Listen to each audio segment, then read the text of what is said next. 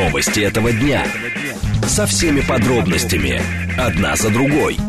Объективно, кратко, содержательно. Поток. Успеем сказать главное. Программа предназначена для лиц старше 16 лет. Радиостанция «Говорит Москва», среда 24 мая, сейчас 16.07. Меня зовут Юрий Буткин, добрый день. Следим за новостями, обсуждаем главные темы, смотрим, как едет город. Все делаем в прямом эфире. Вы смотрите и слушаете нас либо в телеграм-канале «Радио говорит МСК», либо на YouTube-канале «Говорит Москва», либо в социальной сети ВКонтакте движении. Город сегодня трудно едет. Прямо сейчас 6 э, баллов, хотя 6 баллов обещали только к 5 часам вечера. Нет, уже 6. Дальше по прогнозам 6 баллов в 5 вечера, 6 баллов в 6 вечера и как максимум 7-бальные пробки в районе 19 часов. Что касается конкретных мест, э, то их довольно много. По-прежнему это северо-запад МКАДа и юго-восток МКАДа в районе Люберицы, в районе Красногорска особенно напряженное движение и в ту и в другую сторону. Что касается третьего транспортного кольца, то здесь я бы хотел обратить внимание на довольно большую для этого времени, больше обычного пробка перед пересечением с Варшавкой. Э, это мы, когда говорим про внешнее третье кольцо, а когда говорим про внутреннее, сегодняшняя пробка, э, которая э, я вот не знаю, попадаете, короче, вы в пробку где-то в районе Москвы-Сити, и в этой пробке стоите, внимание, до Рижской эстакады. Слушать. Думать. Знать.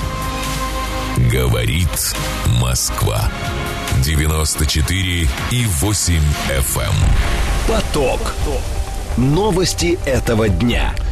Две темы обсуждаем в ближайшие 20 минут. Совет Федерации собирается предложить правительству ввести налогообложение для блогеров. Э, э, что это за отдельная история? Есть профессия, которая... Или это не профессия? В общем, об этом поговорим. Это первая тема. Вторая тема, которую э, будем обсуждать минут через 10, это история вокруг Троицы в храме Христа Спасителя. А ее хотели увидеть в начале июня, но теперь говорят, что состояние иконы таково, что надо будет вы выставлять, экспонировать копию Троицы. В РПЦ это уже допустили. Что за история? Об этом поговорим минут через 10. Срочное сообщение. Э, грузовик «Прогресс М-23» с бауманским наноспутником вышел на орбиту. Об этом пишет агентство РИА Новости. Интервалы движения в метро на Большой кольцевой линии временно увеличены для проверки состава. Это Дептранс Москвы. И официальный курс доллара на четверг 79,97. Курс юаня 11 рублей 32 копейки. И курс курс евро 86.20. Это срочное сообщение, которое только что появились на ленте агентства РИА Новости. Поток. Успеем сказать главное – вот еще э, новость, которая только что появилась. Физика Маслова, которого обвиняют в государственной измене, э, пере, э, перевели под стражу в город Санкт-Петербург. Его, э, до этого он был в московском СИЗО Лефортово, а вообще этот физик из Новосибирска. Э, следят за этим информационное агентство тоже. Первая тема для обсуждения. Совет Федерации предлагает или собирается предлагать в ближайшее время правительству ввести налогообложение для блогеров. Отдельное налогообложение. Они говорят, надо целую систему разработать для тех, кто ведет деятельность в интернете вообще. Э, троих российских блогеров уже обвинили в уклонении от уплаты налогов на сотни миллионов рублей. И вот в этой связи, очевидно, э, Совет Федерации предлагает правительству разработать новую систему, отдельную систему налогообложения для физических и юридических лиц, которые ведут, э, ведут свою деятельность в интернете. ТАСС, ссылаясь на проект соответствующего документа, пишет, это коснется и блогеров. Но тут более интересная история. То есть бизнес в интернете – это особый бизнес бизнес и особые налоги. Татьяна Сафонова, советник налоговой службы первого ранга и партнер компании О2 Консалтинг. Татьяна Юрьевна, здравствуйте. Добрый вечер. Э, что вы скажете по этому поводу? Это что за идея? То есть все, что делается в интернете, облагается особыми налогами. Такое возможно? Ну, нет, такое, наверное, невозможно, потому что у нас есть базовые принципы исчисления налогов. Налоги у нас не могут быть разными в зависимости там, от региона нахождения компании, от каких-то особых условий действия этих компаний. Э, эти доходы, получаемые в интернете, от деятельности в интернете, должны облагаться так же, как облагаются любые доходы. Если это физические лица, налогом на доходы физлиц. Если это компания, то налогом на прибыль и НДС. Никаких особых условий здесь в принципе не нужно. Мало того, что текущие налоговые режимы вполне себе позволяют облагать доходы блогеров, и мы видим сейчас реализацию этого процесса обложения просто вживую, когда блогерам доначислили налоги на доходы физических лиц. Но, э, э, то есть, получается, сенаторы не правы, когда они думают, что проблема вот с этими блогерами, среди прочего, это просто потому, что люди не понимают, как платить налоги за деятельность в интернете? Знаете, мне кажется, что здесь действительно есть некоторое ощущение какой-то особенности действия компании или физических лиц, когда они оказывают какие-то услуги посредством сети интернет. На самом деле, не важно, как вы оказываете услуги, важно, что вы все равно получаете доход на свой счет в банке, и вы все равно обычно подписываете какой-то договор на рекламную деятельность, еще на что-то. Как вы это делаете технически, в принципе, на это не влияет. С другой стороны, в чем сенатор здесь правы, что сложно контролировать э, деятельность, которая ведется в сети интернет. Вот это действительно сложно. Но здесь контрольные мероприятия, которые у нас проводят э, налоговые органы, они, в принципе, достаточно успешны, как мы видим по результатам. Вот. Поэтому, ну, здесь, наверное, как и в вопросах, а, например, там, операции с криптовалютами, с цифровыми валютами, все, что происходит в сети интернет, сложно контролировать. Но механизмы находятся, эти механизмы лежат скорее в области функций контрольных органов налогов, ну, контрольных налоговых органов, а не в области специального налогообложения, по крайней мере, мне так кажется. Еще одну, э, раз уж мы с вами заговорили о налогообложении, вчера ведь э, глава Федеральной налоговой службы э, выступал, соответственно, на заседании Комитета Совета Федерации по бюджету и финансовым рынкам и сказал, что налогоплательщики, физические лица могут уже проверять баланс налоговых расчетов в онлайне. То есть единый налоговый счет, по словам Егорова, открылся. Он ведь не был доступен буквально с начала 2023 года. Я вот, например, пришел домой, после этого проверил, мой личный кабинет пока еще не открывается. А как э, в, в этих условиях э, между гражданами и государством может происходить процесс уточнения начисленных, заплаченных налогов и так далее? Это ведь длится не первый месяц. Вы знаете, вот а у меня открывается. Повезло. Не открывался. Да, у меня он плохо работал, наверное, только январь. Но поскольку вот у меня, например, есть режим и индивидуального предпринимателя, и режим обычного физического лица. У меня есть два кабинета. А, они в одной вкладке. И как индивидуальный предприниматель, и как физическое лицо. И я вижу свои данные. Может быть, я вижу еще не все данные, не в полном объеме, потому что некоторая информация написана, что она еще догружается. Но, в принципе, я вижу все свои доходы, я вижу все свои уплаченные налоги, я вижу свои налоговые обязательства. А, здесь вопрос технической докрутки, что у них некоторые сложности с технической докруткой, но, с другой стороны, представьте объем этого как бы, программного обеспечения, которое они задействуют под эту историю. Ведь у нас налогоплательщики практически все физические лица, да, с момента там становления совершеннолетними. Вот, поэтому здесь объем работы большой, они с ней справляются худо ли бедно ли. И, в принципе, я думаю, что они ее докрутят, э, работать штука будет. Ведь, в принципе, мы к чему идем? Мы идем к тому, чтобы физические лица не очень-то заморачивались на предмет того, как им исполнять свои налоговые обязанности. Чтобы это происходило автоматически – вот, и чтобы не было сложностей, связанных с заполнением огромных количеств деклараций, отчетов, уведомлений. Ведь, извините, физические лица, которые инвестируют там ценные бумаги, они выполняют 3 НДФЛ такой сложности, что без этого там, без таких вот без консультантов, как мы, они без этого вообще не справляются. Нет, просто там... тут, тут вопрос видит другой. Если это длится месяцы и написано, что вы можете просто пополнить свой налоговый счет, а что конкретно там вам выписано, есть ли у вас деньги на налоговом счету, ты не понимаешь. А в этой ситуации как себя правильнее вести? Лучше доплатить на всякий случай или как? Смотрите, да, мне кажется, здесь нужно разбираться. Здесь нужно посмотреть. Вообще там информация есть. Вот я как раз сегодня, например, я как индивидуальный предприниматель хочу сегодня пополнить свой счет, чтобы он у меня был, потому что у меня есть подозрение, что с меня там сейчас должны что-то списать. Они автоматически списывают социальные э, платежи, вот социальные фонды, они автоматически начисленные налоги списывают по счетам, по доходам. То есть пополнить его тоже можно. Вот я сегодня буду пополнять, потому что у меня, в принципе, все более-менее работает. Вы примерно понимаете, э, на какую сумму пополнять, потому что вы понимаете, о каких возможных списаниях идет речь. А когда человек, к примеру, не знает налоговые претензии? Понимаете как? Человек не может не знать налоговые претензии. Он, эм, он, потому что у человека есть доход. Угу. Вот налог платится с дохода. Если человек получил доход, вот он же не может не знать, что он получил доход. Это что-то из области фантастики. А вот э, поэтому он понимает, что если ему 100 тысяч заплатили за какую-то работу, он с этих 100 тысяч 13 тысяч как максимум и 6 тысяч как минимум на упрощенной системе СНП отдать должен. Да? Либо 6%, либо 13%, либо 4%, если он на самозанятом, и услугу он физическому лицу. Он понимает это. И, но с другой стороны, как бы, если налоговые органы предъявляют ему претензии, они просто так тоже не предъявляют. Они должны провести проверку, Они должны вынести решение о результатах доначислений, и это все в кабинете. То есть в кабинет падают документы от налоговых органов. Э, Даже, вот, то есть все остальное например, он показывает, он не показывает только вот состояние единого налогового счета? Ну, меня даже это показывает. Ну, вопрос, видите, я а... думаю, это технический вопрос времени. Он, ну, они покажут все, но здесь как бы человек должен, ну, как бы, я, как я уже сказала, да, вообще-то у нас э, обязан налогоплательщик самостоятельно знать свои налоговые обязанности, самостоятельно их исполнять. Да, э, вот тут и главный вопрос. Э, э, даже если, к примеру, вот этот вариант онлайн коммуникации с Федеральной налоговой службой работает не в полном объеме, ты обязан, следовательно, не можешь войти в личный кабинет, иди в налоговую инспекцию. Нет, смотрите, много инспекций ходили бесполезно. Я тут попробовала это сделать. У меня ничего не получилось, потому что они там сидят такие совершенно ни о чем и говорят, мы ничего не знаем, идите через налог.ру или через госуслуги. Сейчас этот перевод на онлайн-систему привел к тому, что инспектора в инспекциях стараются по минимуму общаться с налогоплательщиками. Если не работает налог.ру, есть портал госуслуг. Угу. Через портал госуслуг можно также выходить на налоговую и писать письма.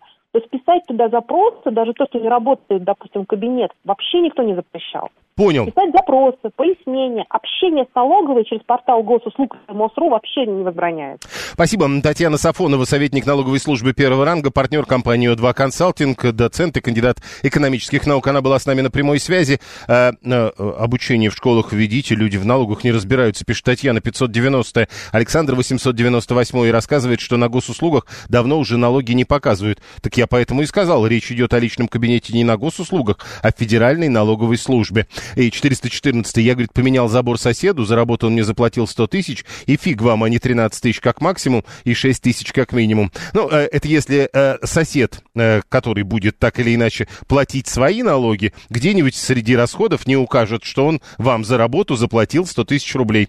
Если он укажет, то когда-нибудь из Федеральной налоговой службы к вам придут люди с вопросами. 7373948, телефон прямого эфира, смс-портал для ваших сообщений, плюс 7 900 925 4 восьмерки 94 8. Телеграм-канал «Радио говорит МСК». Вот, кстати, тоже интересно, э, телеграм для сообщений говорит МСК-бот, а если новости читать, то э, тогда «Радио говорит МСК». Вот тоже, кстати, интересно, у кого работает личный кабинет, э, вы видите состояние единого налогового счета. Вчера было объявлено, что открыто 46 миллионов личных кабинетов физических лиц, открывались планомерно с востока на запад. Мы были консервативны в открытии, смотрели, с какими проблемами обращаются обращаются, ну и так далее. 7373948, телефон прямого эфира, код города 495. Раньше не было ни госуслуг, ни кабинетов. Ножками ходили все. И сейчас ходить, если знаешь, какой-то доход получал, проверить лишним не будет. Это пишет 433. Э, э, та, э, в МФЦ тоже на, ни на какие вопросы не отвечают. Пишет Алексей. Ну вот э, действительно, и тут Татьяна Сафонова права. Зато существует вот эта история такого единого интернет-окна. Пишите туда. Вам все равно ответят те, кто ответить может, в отличие от сотрудников МФЦ. Слушаем вас. Здравствуйте. Добрый день. Буквально недавно вот ходил в налоговую по поводу этого вопроса единого налогового счета. Вот. А, записался на прием, мне выдали логин-пароль для личного кабинета именно ФНС. А, и, в принципе, там как бы есть информация по налогам. Другое дело, что вот как рассчитать налог, например, 3 НДФЛ с продажи, например, автомобиля, да, если вы владеете меньше трех лет или с продажи недвижимости, или доли от недвижимости, потому что налоговые вычеты есть, так называемые, и угу. нужно подавать а, вот именно декларацию 3 НДФЛ, да, соответственно, в соответствии с расчетом, иначе вот там действительно могут быть проблемы, как бы. А, вот. А госуслуги не показывают, это ничего. Э, налоговый личный кабинет. Вот тут уже начинают люди писать. Денис пишет, вчера зашел э, и ИП, и физлицо не работает личный кабинет. Получил требования по ИП, но получил по почте, а в кабинете ничего нет. А у вас как? Ну, у меня, в принципе, вот стандартные эти налоги, которые были, они там отобразились, потому что и даже в налоговой мне подсказали, что у вас такие-то такие налоговые задолженности, там с пени столько-то идут. То есть в самой налоговой мне это дело подсказали. Вот. Другое дело, что у нас налоговый период начинается, по-моему, подача декларации с апреля следующего года за текущий, да, и до июля нужно, если не ошибаюсь, уплатить. Что-то, вот, по-моему, декларации чтобы... надо э, до, до начала мая, а начинать можно в, чуть ли не с начала года. Ну, главное, чтобы вот за этот год как бы это все дело действительно заработало, а вот расчет налогов это уже, наверное, вопрос второй. Я понял. А, а, у меня единый налоговый счет показывает, пишет Александр 247 965 э, рассказывает, что пару недель назад все заработало, до этого с января действительно э, единый налоговый счет не работал, а Игорь 580, который пишет нам из-за границы, полагает, что здесь, в России, многие даже не знают, что такое налоги.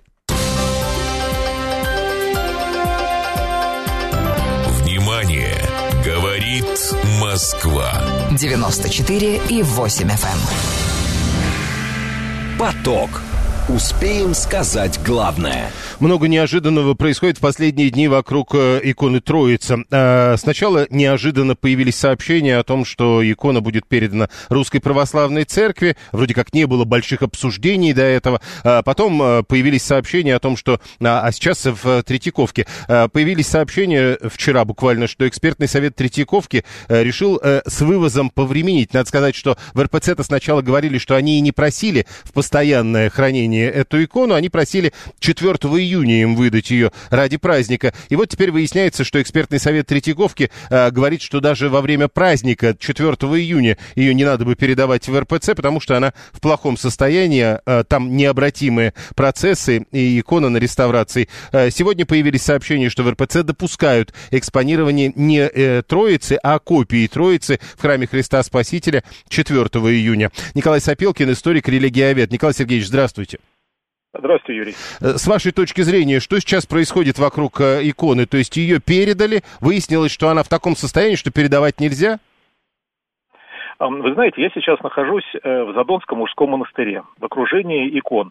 Отдельно чудотворные иконы э, выделены так, чтобы верующие их замечали и подходили. Большинство икон, э, они так стоят статично, и мимо них верующие проходят, где-то крестятся, где-то ставят э, свечку. И я подумал, вот будет стоять э, Троица Рублева, усилит ли она религиозный экстаз и приток верующих в храм? Думаю, что нет.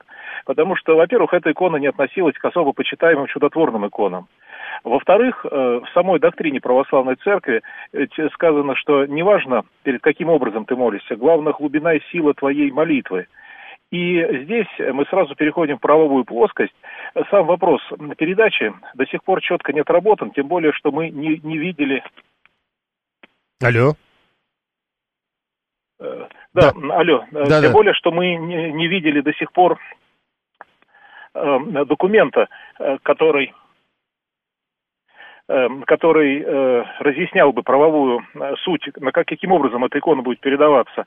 Э, дело в том, что это объект Музейного фонда Российской Федерации – и, соответственно, просто так снять его с охраны, либо передать третьему лицу, даже если это религиозная организация, э, по российским законам нельзя. Поэтому церкви, я думаю, не стоит на э, так быть на такими настойчивыми, чтобы требовать себе передачу непосредственно этого образа, которому уже 600 лет. Он более ценен, когда находится в музее. Он является достоянием не только всего русского мира, но и всего человечества. Они понимают ценность иконы. Там есть Э, музейные работники, которые рассказывают о происхождении иконы. В монастыре, в храме этого никто делать не будет. И таким образом будет нивелирована э, вот эта ценность этого образа. Тогда еще один вопрос. Э, если показывать, экспонировать, э, говоря учеными словами, не э, Троицу в храме Христа Спасителя, а копию Троицы, ведь мы знаем, что списки существуют. Да, это было бы хорошее решение. Это бы устроило и верующих людей, я думаю, с этим должно согласиться и священноначалие Русской Православной Церкви, но это бы спасло э, уникальную икону, которая, еще раз подчеркиваю, 600 лет, э, от дальнейшего разрушения. Вот эти несколько дней, которые она в прошлом году э, находилась в храме, привели ее в такое достаточно подберу мягкое слово, такое нехорошее состояние, да, хотя при этом она транспортировалась особым образом, для нее была изготовлена капсула для того, чтобы она хранилась, но все равно то, что ее потревожили, то, что ее вывезли, а ведь она с начала 20-х годов находится в музее и выезжала из Третьяковской галереи только два раза, в год Великой Отечественной войны в эвакуацию в Новосибирск, и вот в прошлом году на, на три дня в Троицко-Сергиевскую лавру. Но эта перевозка доставила не только много хлопот организаторам, она и дорогостоящая была, и капсула дорогостоящая, она еще и икону повредила. Поэтому э, с такими вещами, которые являются э, таким всемирным наследием и наследием русского мира, э, нужно более деликатно Э, отношения, отношения выстраивать. Хорошо, тогда, э, учитывая вот эти ваши аккуратные формулировки насчет состояния иконы, я попрошу вас прокомментировать. Э, сегодня-то со ссылкой на экспертный совет Третьяковки говорят о неких необратимых процессах, которые начались в иконе, из-за которых она, собственно, находится на реставрации. С вашей точки зрения, мы увидим еще Троицу? Увидим. Дело в том, что когда прошлым летом она покидала музей. и После возвращения специалисты заметили, что там появились изменения, появились трещины. Эм, был проведен э, художественный совет и было принято решение о реставрации.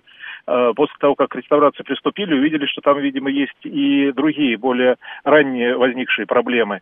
Эм, такая вещь будет сохранена. Э, доска, на которой она написана, достаточно крепка. Технологии изготовления краски позволяют этой краске сохранять яркость э, столетия, тем более деликатная реставрация нисколько не сделает икону более такой новой и менее привлекательной. Это вполне нормальная, естественная вещь. Спасибо. Э, историк-религиовед Николай Сапелкин был с нами на прямой связи. Срочное сообщение из Волгограда. РИА Новости пишут, суд арестовал на два месяца школьника, который напал с ножом на одноклассницу на школьной линейке э, в одном из поселков Волгоградской области. Э, речь идет о про 11-классника, который на торжественной линейке нанес ножом поверхностное ранение в шею своей одноклассницы. И вот здоровью девушки ничего не угрожает, а школьника арестовали вот на данный момент пока на два месяца возбуждено уголовное дело э, о покушении на убийство. 7373948. Возвращаемся в, к обсуждению истории вокруг э, иконы Троица. Э, Анна говорит, а зачем мне в храме экстаз, пусть даже религиозный, это комментарий к тому, что говорил у нас в эфире Николай Сапелкин. Богу Богова пишет 123 и 263 Анастасия пишет, это не просто икона, это историческое достояние, и а, по какому праву какой-то один человек ею распоряжается, она не понимает. Слишком слишком много, говорит, на себя взяли. Виталий говорит, давайте тогда и летописи вернем в библиотеки. Их же в древности для чтения писали, а не для музея. Давайте монеты из экспозиции уберем. Они же для того, чтобы ими рассчитываться. Их чеканили не для музеев, а для денежного обращения. А Ирина говорит, в иконах самое ценное, помимо старины, ее намоленность. Тогда она работает для тех, кто молится, для прихожан. В, муже, в музее ее намоленность умаляется. Ну вот, а вам говорят, когда, если намоленность, может быть, и увеличивается, только икона заканчивается физически физически, ну вот э, говорят о необратимых процессах. Вот бы вопрос, э, на этот бы вопрос ответ услышать. Если бы не передавали икону, может быть, и не увидели бы с ней, что происходит, пишет 123 насколько я помню. А, в смысле, э, если бы год назад не передавали икону? Непонятно. Э, в РПЦ допустили, что в храме Христа Спасителя 4 июня э, не э, икона Андрея Рублева, которую вывезут из Третьяковской галереи, будет показана, а будет экспонироваться копия Троицы. Прямо сейчас новости, потом реклама, потом продолжим. Новости этого дня. Со всеми подробностями. Одна за другой. Объективно, кратко, содержательно. Поток. Успеем сказать главное.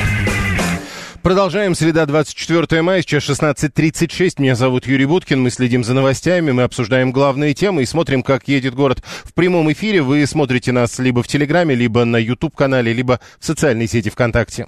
В движении. Город сегодня едет довольно сложно. Прямо сейчас уже шестибальные пробки. 6 э, баллов нам обещают. А, да, кстати, вот смотрите, не обещали восьмибальных, а теперь уже обещают 6 баллов в 5 вечера, 7 баллов в 6 вечера и 8 баллов в районе 7 часов. Таков прогноз Яндекса на ближайшие несколько часов. Э, таких сложных дней, по-моему, в мае еще не было. Слушать. Думать. Знать. Говорит Москва. 94 и 8 FM. Эм. Поток. Новости этого дня. Две темы обсуждаем в ближайшие 20 минут. Общественники предлагают запретить начинающим водителям управлять мощными машинами. И тут самое интересное, что мощными машинами они считают автомобили мощностью от 150 лошадиных сил. Не слишком ли это сурово? Первая тема. Вторая тема. Союз защиты прав потребителей выступает за то, чтобы запретить в России биологически активные добавки из э, так называемых недружественных стран. И тут тоже вопрос интересный, насколько это серьезно. И, во-первых, и, и еще важно, вот эти биологически активные добавки добавки это скорее лекарство, которое вроде как запрещать неправильно, или скорее продукт, который можно и запретить? Поток. Успеем сказать главное. Срочное сообщение. Э, в Архангельске локализовали пожар, где горят четыре дома. Ле Пен заявила, что референдум по воссоединении Крыма с Россией был легитимным и отражал мнение людей. Э, я цитирую по агентству РИА Новости. Э, еще смотрим на ленту агентства ТАСС. Здесь, да, кстати, на вменяемость этого школьника еще будут отдельно проверять, которого поместили в СИЗО после того, как он напал с ножом на одноклассницу. Это по поводу Волгоград азиатских новостей. И еще одна новость из Турции, которая все ближе и ближе к а, второму туру выборов. Кылычдар Аглу, оппозиционный кандидат, подал на Эрдокана, а, действующего президента, а, в суд за то, что появился некий предвыборный ролик Эрдогана, который, по мнению Кылычдар Аглу, его а, дискредитирует. А, поэтому а, в суд перед выборами. Э, важный, э, что называется, шаг э, Кылычдар Аглу. Напоминаю, выборы совсем, не, совсем скоро, в ближайшие выходные. Первая тема для обсуждения. В Россию возвращаемся. Общественники предлагают запретить начинающим водителям управлять мощными машинами. Так пишут сегодня в средствах массовой информации, но дальше написано буквально следующее. Согласно инициативе, автомобилисты со стажем менее трех лет не смогут сесть за руль транспортного средства мощностью более 150 лошадиных сил тут уже сразу возникает вопрос, насколько подобного рода машины можно называть мощными. Для тех, кто игнорирует правила, если оно будет установлено, собирается, э, собираются предусмотреть штраф в размере от 5 до 15 тысяч. Есть Национальный автомобильный союз, который, как утверждает газета «Известия», э, написал соответствующее письмо на имя главы МВД Владимира Колокольцева. Президент организации довольно часто у нас в эфире бывает Антон Шапарин, он говорит, довольно часто начинающие водители за рулем мощных автомобилей демонстрируют демонстрируют агрессивный стиль езды. Мощные автомобили, 150 лошадиных сил. Максим Кадаков, главный редактор журнала «За рулем». Максим Александрович, здравствуйте. Юрий, добрый день. Ну вот, а вы-то что скажете? Мощный автомобиль, это что, 150 лошадиных сил? Ну, это вообще нет такой, да, планки. Я с Антоном Шапариным очень часто бываю согласен. Здесь к этой инициативе я отношусь весьма скептически по двум причинам. Во-первых, на моей памяти это уже не первый, не второй, по-моему, даже не третий раз, когда заходит разговор о том, чтобы молодым, неопытным, начинающим и так далее водителям что-то там запретить. А, и никогда эти инициативы не проходили в жизнь. Это первое, поэтому я никаких здесь перспектив абсолютно не вижу. Во-вторых, с таким же успехом можно сказать, а почему бы нам не ограничить, э, например, водителей в возрасте? Да, потому что человеку, когда лет 70, ему тоже, может быть, не всегда удается совладать с мощным автомобилем. Исходя из этой логики тоже, да, там, там другая беда. Да, да там, может, там можно уже про любой автомобиль тогда говорить. Правильно, вот, и поэтому молодой водитель может лихать на шестерке «Жигулей» на лохматой и показывать свою удаль. Ну и самое это главное – а по какому принципу будем определять э, молодость водителя? Ну, стаж, стаж получили... до трех лет тут написано. Ну, Юрий, ну вы получили права, они у вас лежат. Нет у вас автомобиля, нет у вас автомобиля. Вы прокатились два раза на каршеринге. И а потом кстати... вам друг од- од- одолжил на неделю машину. А, а у вас уже права пролежали три года. Вы что, опытный водитель? Нет? Погодите. Именно поэтому все, все это никогда и не проходило. Погодите, а как с каршерингом тогда? Или там все автомобили меньше 150 лошадиных сил? Ну, в каршеринге у нас практически там, за редким исключением, таких машин и нет. А те, которые э, иногда включают туда, там, мустанги там были, еще какие-то, они там уже все переколочены по несколько раз. Понимаете, это в, этом, в этом вся и история. То есть мы не можем выделить при нынешней системе, когда ты можешь получить права, и они у тебя просто могут лежать. 10 лет, пошел, обменял. Это, у нас же нет сейчас понятия профессиональный водитель, профессионального. Что такое стаж? Нет понятия стажа, если ты, конечно, не работаешь. Поэтому это, это все нереализуемо, не, это неприменимо к жизни, к сожалению. Я понял, но э, с вашей точки зрения, если все-таки пытаться, э, возвращаясь к, а, собственно, объяснению инициативы, почему начинающие водители за рулем мощных автомобилей демонстрируют агрессивный стиль езды, намеренно совершают резкие маневры, э, э, что-то уже говорили, что надо как-то за э, игру в шашки э, как-то по-особому наказывать, видимо, это попытка идти в том же направлении. Ну, попытка, да, идти, но я еще раз говорю, что если... Ну, а как вы... тогда, если не так? А, только жестко наказывать за вот эту игру в шашки. А другого вы ничего не получите все равно. Понимаете? Ну, э, ну действительно. Вы, это, это нереализуемая вещь. А вот, а вот наказывать за... Вы понимаете, есть такое понятие, оно неофициальное, в Германии его часто используют, а, демонстративное неуважение к закону. Да, вот тут, тут нельзя ехать, э, там, ограничение 60, а человек едет 160. Нельзя случайно превысить скорость на 160 км в час. Ну, то есть за, демонстратив... за, за демонстративность надо а, просто отдельно наказывать, вне зависимости от стажа. Да, и там уже, может быть, понимаете, то это, надо четко это определить, потому что есть вещи, понимаете, когда человек нарушает как заяц, вот ему надо во двор повернуть, а здесь двойная сплошная. Ну, никого не обернулся, я не оправдываю, я просто объясняю свою точку зрения. Угу. Он обернулся, никого нет, там ночь или рассвет, гаишника нет, он как заяц трясется, но не, не хочется ему полкилометра ехать разворачивать. И он повернул, это одна история. А когда человек шпарит по обочине со скоростью 100, хотя все стоят, в очереди, да, все друг за другом. Вот за это, я считаю, можно наказывать как угодно, отбирать права, штраф 100 тысяч рублей, только не 5 тысяч, не 10. Вот. Давайте за демонстративное неуважение к обществу, общество это автомобилисты, к закону, к ПДД, к инспекторам э, ГИБДД. Давайте штрафанем людей тысяч на 100. Нет денег, машину продал, да, у тебя конфисковали, продали, твою машину за миллион сто тысяч забрали, на 900 получи обратно. Ну да, действительно, вот ведь на... нельзя выехать на обочину, а ты выехал. Нет денег, найди. Ну да.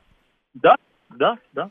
Понял, спасибо. Максим Кадаков, главный редактор журнала «За рулем», был с нами на прямой связи. Э, э, не у каждого новичка права дома лежат, пишет 123-й, 342-й, если нет машин. Ну вот, собственно, об этом э, Максим Кадаков и говорит. Э, 414 говорит, депутатам старше 50 запретить управлять автомобилями мощностью более 50 лошадиных сил. А депутатам старше 60 запретить э, управлять автомобилями более 60? Какая-то не та логика у вас. Алла говорит, надо жестко наказывать пешеходов, которые демонстративно высказывают неуважение нарушая ПДД. Я вот про э, эту историю, про демонстративность хотел бы отдельно сказать. Дело в том, что э, идея с которой выступает Шапарин насчет мощных автомобилей от 150 лошадиных сил, э, часто начинающие водители намеренно совершают и так далее. И дальше, смотрите, подобные действия они снимают на видео и выкладывают их в соцсетях.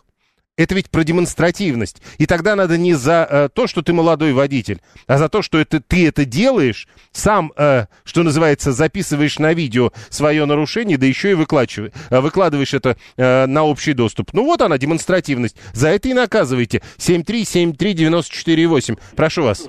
Здравствуйте, Москва, Алексей. Да, вы в эфире. Я заметил, каждый день езжу по дороге, люблюнка э, от Кисличка до МКАДа. Кто знает. И не было такого, вот не замечал. А разворачиваюсь сплошную, вот постоянно, вот джипы, вот, там в Борже. Я вот не знаю, с чем это связано, то ли какие-то места тут у нас камеры не попадают. Это, конечно, трэш. А с другой стороны, э, почему бы не сделать, у нас же действительно много земли в Москве, сделайте трек, ну, пусть там ребята отрываются. Написал э, расписку, свернул бы. Слушайте, э, если, бы, если бы ребята хотели... Если бы... Действительно, адреналин хочется иногда Если получить. ребята бы хотели найти трек, что-то похожее на трек они бы нашли. Нет, они, платно. очевидно, хотят делать это так. А если есть Мечкова, ну это платно, дорого. Ну, понятно. 7-3, а надо, чтобы бесплатно. Хорошо, у нас начинающий водитель, пишет из Италии Игорь, э, опытом до трех лет может управлять транспортными средствами с соотношением веса и мощности не более 55 киловатт на тонну. В любом случае автомобиль не может иметь максимальную мощность более 70 киловатт или 95 лошадиных сил в случае автомобилей массой до 3,5 э, тонн за первый год лицензии. Ничего не понял, но вот я вам прочел. Как э, понятно, что в Италии ограничения есть. Э, причем ограничение, судя по всему, более жесткое, чем то, что предлагают у нас. Да, прошу. А, здравствуйте, Николай. Ну, как бывший владелец Лады Калины, обычный совершенно, там до 150 сил очень далеко, и, соответственно, молодого возраста, лихачил на ней, как люди, ну, даже не знаю, что он так лихачит, потому что просто на бензин денег не хватит так, если лихачить. Даже, даже у богатых сбрасываются с гонки, слетают и, и остывают. Мне кажется, что это ну какое-то утопическое совершенно. Решать этот вопрос надо на самом деле через многократное повторений, то есть если человек многократно... Ну, демонстративность это примерно закон, то же самое, да, я понял. Репу, репутация, то есть через институт репутации. Если у человека систематически... Ну, три дырочки, я помню, что-то подобное было уже. Э, на ОКЕ три года после этого на автомобиль от э, 100 лошадиных сил, пишет Андрей. Но только с ОКой есть проблемы определенные. А главное, вот э, это какая история? У нас настолько доступны автомобили, что мы говорим о том, что можно купить один автомобиль, потом продать более мощный, купить и так далее, просто потому, что мы можем можем вот так и раз в год или раз в два года позволять даже молодому человеку это делать. Масса автомобиля важна, пишет 123 ну и 717 А если человек 60 едет в левом ряду при разрешенной 110, это не уважение к закону? Закон это позволяет, так что это уважение его. Внимание! Говорит Москва. 94 и 8 FM. Эм. Поток. Успеем сказать главное. Биологически активные добавки теперь будем обсуждать. Союз защиты прав потребителей выступает за то, чтобы запретить БАДы из недружественных стран. Э, либо если уж не запрещать, то ввести заградительные пошлины в 220% на их ввоз. А, это тоже известие. Пишут, что а, документ рассмотрели в начале 2023 года в Минэкономразвития. Ведомство предложило остановиться на варианте с пошлинами, то есть хотя а, запрещать не хотят, но при этом ввести заградительную пошлину. То есть эти биологические активные добавки подорожают для граждан Российской Федерации. Не понятно, кого при этом будут таким образом наказывать. При этом сами инициаторы уточняют, отмечают, введение специальных мер в отношении БАДов обусловлено в том числе быстрым ростом серого и черного рынков этих препаратов. Неконтролируемый оборот биодобавок опасен для потребителя. Запрет или заградительные пошлины способствуют развитию отечественного производства этих препаратов. Елена Никитина, доцент кафедры диетологии и клинической нутрициологии в РУДН. Елена Александровна, здравствуйте. Добрый день, Юрий. А, для того, чтобы поговорить о том, надо ли это запрещать, или надо ли в, заводить в вот эти самые заградительные пошлины, скажите, это все-таки скорее лекарство или скорее э, что-то, что можно вот заменить в, как это сказать, продукт питания? Биологически активные добавки – это особая группа пищевых продуктов, специализированная пищевая продукция они относятся именно к пищевым продуктам. Тогда получается, что их действительно можно легко запретить, потому что то подобные пищевые продукты можно э, взять у себя или завести из другой страны. Не совсем все так просто. Здесь я должна сказать, что я не совсем согласна с инициаторами этого проекта, потому что, к сожалению, необходимость применения биологически активных добавок к пище, она обусловлена именно тем, что в натуральных продуктах питания некоторых веществ содержится в недостаточном количестве. Это касается ряда витаминов, ряда минералов и практически ежегодно проводятся исследования в Российской Федерации для того, чтобы выяснить, всех ли витаминов и минералов достаточно в нашем рационе или нет. И ежегодно выявляется недостаток витаминов группы В, ежегодно выявляется недостаток кальция, витамина D, магния, цинка, ряда других веществ в нашем рационе. И это в разных группах. И у беременных женщин, и у детей, и у людей работоспособного возраста.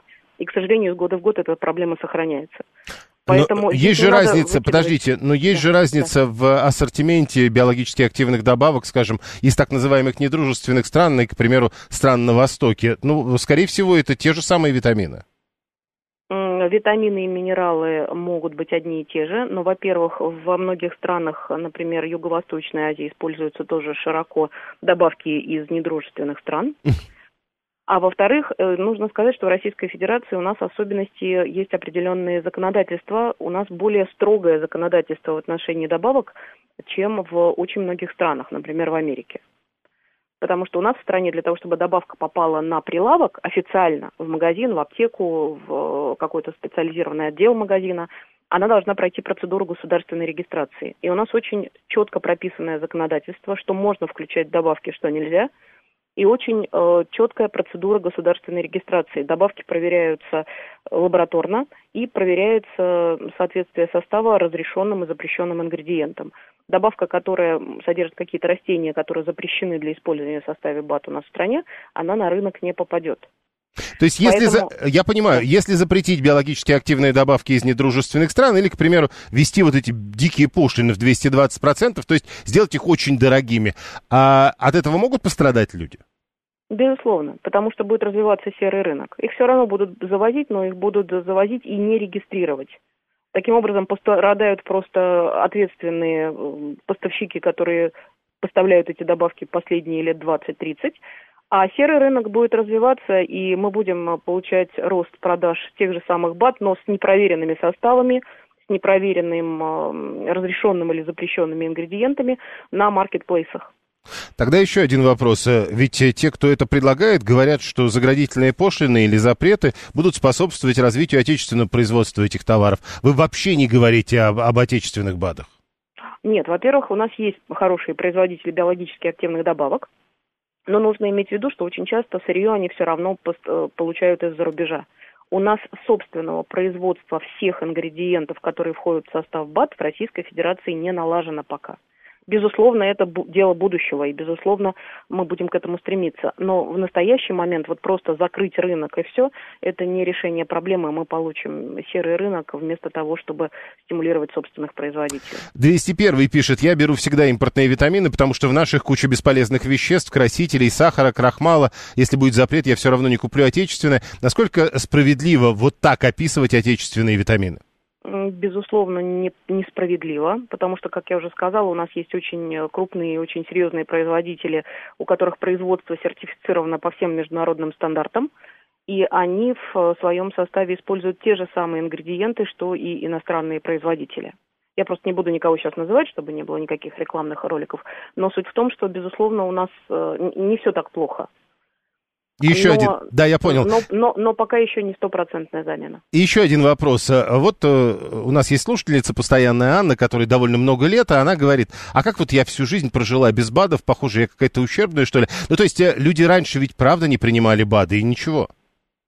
Есть одна такая, э, к сожалению, выявленная закономерность, что где-то начиная с э, середины 60-х, 70-х годов, тогда, когда произошла зеленая революция, аграрная, третья, э, увеличилось производство продукции в мире, и это позволило решить проблему голода в развитых странах. У нас действительно большинство населения не голодает.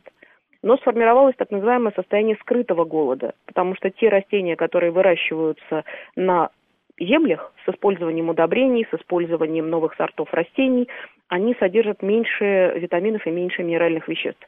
Например, калийные удобрения, которые вносятся в почву, чтобы растения лучше росли, они препятствуют усвоению магния. И в результате та пшеница, которая выращивается где-то начиная с середины 20 века по настоящий момент, новые сорта накапливают меньше магния, чем это было сто лет назад, например.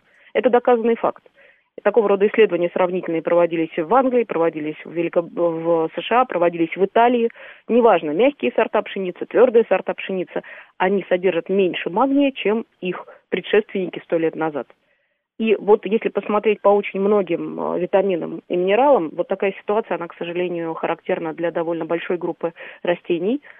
И есть э, сравнительные исследования химического состава пищевых продуктов э, за последние 30, 40, 50 лет, и они показывают, что по очень большому количеству витаминов и минералов современные продукты содержат меньше витаминов и минералов, чем это было, например, 50, 60 или 70 лет назад. Удивительный поворот. И вот тогда еще один поворот. А, Объясните нам, 123 пишет, а вот витамины, это лекарства или БАДы? Витамины – это вещества разной химической природы, которые необходимы нашему организму для того, чтобы наш организм жил. И э, мы не способны их синтезировать в необходимом нам количестве. То есть мы можем по чуть-чуть есть разные витамины, которые могут понемножку образовываться в нашем организме, но полностью заместить нашу потребность в них без внешнего поступления мы не можем. Если витамин поступает в маленькой физиологической дозировке, которая нужна для ежедневного приема из еды или из добавок, то это добавка. А если э, витамин дается в очень большой дозировке, в 10, в 20, в 30 раз выше, чем физиологическая суточная потребность, Тогда это становится тогда он лекарством. регистрируется лекарством. Совершенно верно. Спасибо. Елена Никитина, доцент кафедры диетологии и клинической нутрициологии в РУДН. 7373948. Телефон прямого эфира. А, так, э, значит, э, очень квалифицированно спасибо. Э, но это БАДы, вот 123 все, что там вам тогда понятно? Вот, э, собственно, э, берете биологически активную добавку, и Если вы, грубо говоря, будете в лошадиных дозах их принимать, это уже будет практически приемом лекарства. Но все это описано на самом деле в руководстве по эксплуатации любого БАДа. 7373948. Прошу вас, здравствуйте. Здравствуйте, Евгений Москва. Вот знаете, сейчас была ссылка на исследование британских ученых, но мне кажется, это несерьезно. Да что? Нужны какие-то российские. Ну, потому что Вы сейчас они- серьезно это говорите? Я сейчас э, с полной ответственностью говорю, потому что вот эти исследования британских ученых, это, понимаете, это, это смешно уже. Да И что вы? это- А, вы, вы не разделяете, э, вы не разделяете э, британских ученых и британских ученых. На них ссылаться нельзя, потому Я что... понял, они хорошо, закончим тогда. Спасибо. 7373948. Слушаем вас, здравствуйте. Ой-ой-ой, что-то вас плохо слышно. Слышно, слышно сейчас? Ну, как-то вот об- обрывается. Ну, давайте коротко. Не, ну вот я, я просто говорю по телефону прямому, надеюсь, что услышите. БАДы это хорошее дело, но они распространяются сетевыми, сетевыми маркетологами, сетевой. В аптеках их многих нет. И поэтому хорошо бы, чтобы государство организованно их закупало и продавало через аптеки. Потому что там чудовищные цены на копеечные лекарства в сетевом маркетинге. Я Во- знаю Вообще, от биологов. во- вообще, Виктор Михайлович, в, в аптеках обычно БАДы дороже. Семь, э, да, действительно, вот Виталий говорит предыдущему, значит, забываем про британского ученого Дарвина, а Фарадея тоже вычеркиваем, Ньютона вычеркиваем тоже. Ну, британские же ученые. Поэтому, ну, велено нам сказали, все это должны делать российские ученые вместо Дарвина, Фарадея и Ньютона. Ну, надо так понимать. 7373948, телефон прямого эфира. Мы продолжаем. Слушаем вас. Здравствуйте. Алло, Да, добрый день. прошу. А, БАДы, конечно, это все интересно, но хочу рассказать одну маленькую историю. Мой друг э, занимался БАДами для похудения и в конце концов уничтожил свою печень, э, которая сейчас требует пересадки. Ну, вы помните, да, Тут что осталось. только что нам специалист говорил, все зависит от количества. Ну, я думаю, что он соблюдал эту норму по количеству. Но- Думаете. Хорошо, а, но есть и БАДы тоже разные. Да создайте, наконец, уже генно-модифицированную пшеницу, чтобы там было повышенное содержание магния, и проблем не будет. Ну да, тогда биологически активными добавками станут а, обычные продукты. Э, 123 говорит, я так понимаю предыдущего слушателя, что у нас э, теперь ученые недружественных стран, для нас не ученые. Возможно, ну вот я говорю, тогда надо будет забывать также про Дарвина, Фарадея и Ньютона. Да, э, не я говорю, Виталий, 618 Союз защиты прав потребителей выступает за запрет биологически активных добавок из недружественных стран. Есть другая мера, предполагается ввести заградительные пошлины. Серьезные заградительные пошлины в 220% на их ввоз. Причем, говорят, уже даже это обсуждали с чиновниками из правительства, и те говорят, что запрет это, наверное, перебор, а вот как раз история с э, пошлинами, это вариант, который будет обсуждаться в ближайшее время. Прямо сейчас новости.